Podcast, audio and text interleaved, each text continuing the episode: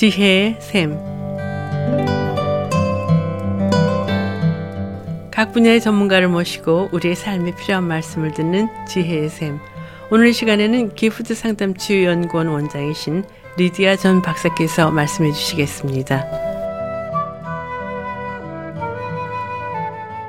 안녕하세요. 이번 주부터 감성 지수의 첫 번째 기술인 우리 자신들을 더 잘 알아가는 나를 찾아 떠나는 여행을 계속하면서 우리 자신들은 나 자신과 타인 또 하나님 아버지와 진짜 어떻게 관계하고 있는지 여기서 이 진짜가 중요한데요. 밖으로 보이는 겉모양 말고 보이지 않는 마음속 깊은 곳에서부터 어떻게 관계하는지 알아보고 그리고 또 왜 그렇게 관계하고 있는지에 대해서 함께 생각해 보고 알아가는 시간을 가지려고 합니다. 먼저 제가 네 가지 유형의 대인 관계 스타일 예를 말씀드릴 텐데 들으시면서 여러분에게 제일로 비슷한 대인 관계 스타일은 어느 것인지 한번 생각해 보시기 바랍니다. 1번 스타일 나는 보편적으로 다른 사람들과 잘 사귀고 가깝게 잘 지낸다.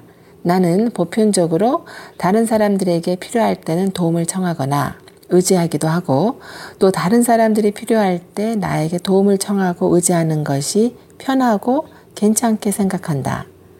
나는 혼자 외톨이가 되는 것이나 또는 다른 사람이 나를 안 좋아하면 어떡하지 등의 걱정은 하지 않는다. 나는 혼자도 잘 지내고 또 다른 사람들과도 잘 지낸다. 2번 스타일은요. 나는 다른 사람들과 무척 온전히 친밀하고 싶다. 그런데 많은 경우 상대방은 내가 원하는 것만큼 나와 친밀한 것을 꺼려 하는 것 같다. 나는 친밀한 관계가 없으면 싫고 불안하다.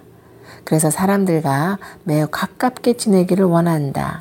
반면에 다른 사람들이 내가 그들을 좋아하는 것만큼 나를 별로 좋아하지 않고 나를 싫어할까봐 많이 걱정이 된다. 네. 세 번째 스타일은요. 나는 사람들과 가까운 것이 불편하다.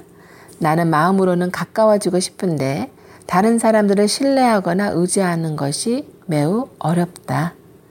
나는 내가 다른 사람들을 믿었다가 실망하고 상처받을 것이 두렵고 걱정이 된다. 주위 사람들과 아주 가까워지고도 싶지만 또 반면에 난 사람들과 너무 가까워지면 매우 불편하다. 나는 친밀한 대인 관계가 없어도 전혀 불편하지 않다. 나는 독립적이고 혼자 자립하는 것이 매우 중요하고 또 다른 이들에게 의지하는 것을 원치 않는다. 또 다른 사람이 가까운 배우자 포함해서 나를 의지하는 것도 원치 않는다. 나는 나 혼자만으로도 족하다. 이 세상에서 나를 챙겨줄 사람은 내 자신밖에 없다고 항상 생각된다. 이 1번에서 네 번째 중 어느 스타일이 제일 여러분들의 대인관계 스타일과 비슷하신가요? 우리가 앞으로 애착, 어태치멘트에 대해서 좀 더 깊이 생각해 보고자 하는데요. 애착이란 쉽게 말해 아이와 양육자, 대개는 엄마나 아빠겠지요. 즉, 자기를 돌봐주는 양육자와의 사이, 사랑의 끈 혹은 정서적 유대, bonding이 맺어지는 것을 의미합니다.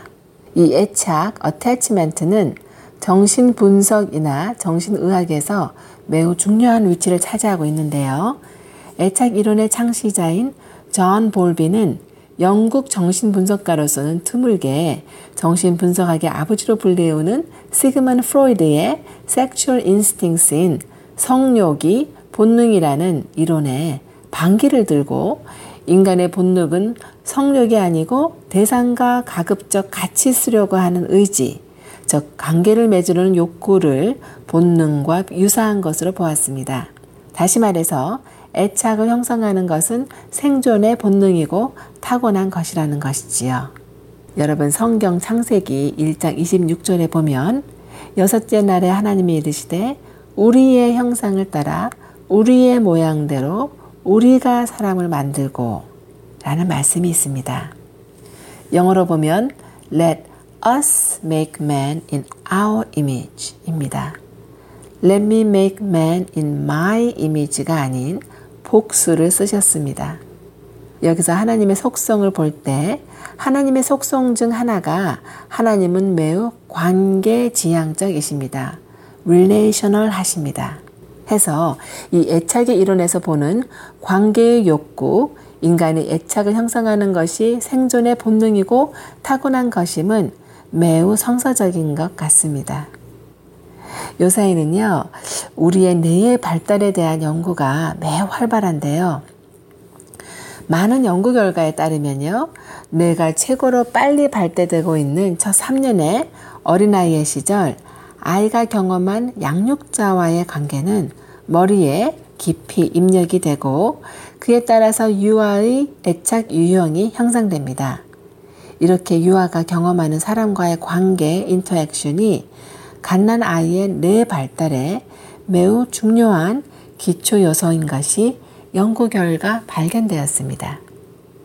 1980년대에 신디 헤이장과 필립 쉐이버는 애착 이론을 성인의 애정 관계까지 확장시켰는데요. 성인에서는 네 가지 종류의 애착 형태가 발견되었고, 이 성인 애착 형태는 아기들에게서 발견되는 유아 애착 형태와 대략 대응되는 것으로 나타났어요. 자, 여러분. 아까 네 가지 관계 스타일 예를 함께 나누었는데, 여러분은 그럼 현재 이 네 가지 애착 유형 중 어떤 유형에 속해 있는지 잠시 한번 알아볼까요? 1번 스타일인 나는 보편적으로 다른 사람들과 잘 사귀고 가깝게 잘 지내고 혼자서도 잘 있고 다른 사람들과도 또 잘 어울린다는 안전형에 속할 가능성이 높고 두 번째 스타일이었던 나는 친밀한 관계가 없으면 싫고 불안하다. 또 사람들이 나를 별로 좋아하지 않고 나를 싫어할까봐 많이 걱정이 된다는 불안전 몰입형의 성인 유형에 속할 확률이 높습니다. 세 번째 예였던 주위 사람들과 아주 가까워지고도 싶지만 또 반면에 난 사람들과 너무 가까워지면 불편해 이시면 두려움, 회피 유형에 가까우실 수도 있습니다. 그리고 마지막으로 네 번째, 내가 의지할 상대는 아무도 없고 나는 아무도 필요하지 않아.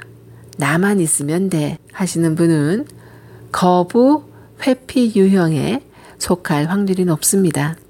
여러분의 성인 애착 유형에 따라서 가까운 아내, 남편, 자녀 등 가까운 가족들과 이웃과의 관계 형성이 매우 다르게 나타나겠지요. 그리고 연구 결과에 보면 정신 건강과 자존감, 심지어는 학과 성적 등에도 영향을 미칩니다. 앞으로 여러분들과 관계 형성에 매우 중요한 요소인 애착, 어태치멘트에 대해서 더 자세히 나누며 어떻게 이런 애착 유형이 형성되고 살아가는데 어떤 영향들을 미치는지 또 어떻게 더 건강하게 회복되는지 에 대해서 함께 배우고 나누는 시간을 가지겠습니다. 지금까지 기프트 상담치 연구원 원장이신 리디아 전 박사님의 칼럼을 들으셨습니다. 리디아 전 박사님과 상담을 원하시는 분은 지역번호 714-522국에 4438번 714-522-4438로 연락 주시거나 인터넷 웹사이트 www. giftheal g-i-f-t-h-e-a-l.com에 접속하시면 됩니다. 기프트 상담치유 연구원에서는 세 사람 전인 치유 세미나를 개최합니다. 9월 13일과 20일 양 토요일 남가주 사랑의 교회에서 열릴 세 사람 전인 치유 세미나에 참석을 원하시는 분은 전화 지역번호 714-522-4438 714국에 522-4438로 연락 주시면 되겠습니다. 지혜의 샘 오늘 순서를 마치겠습니다.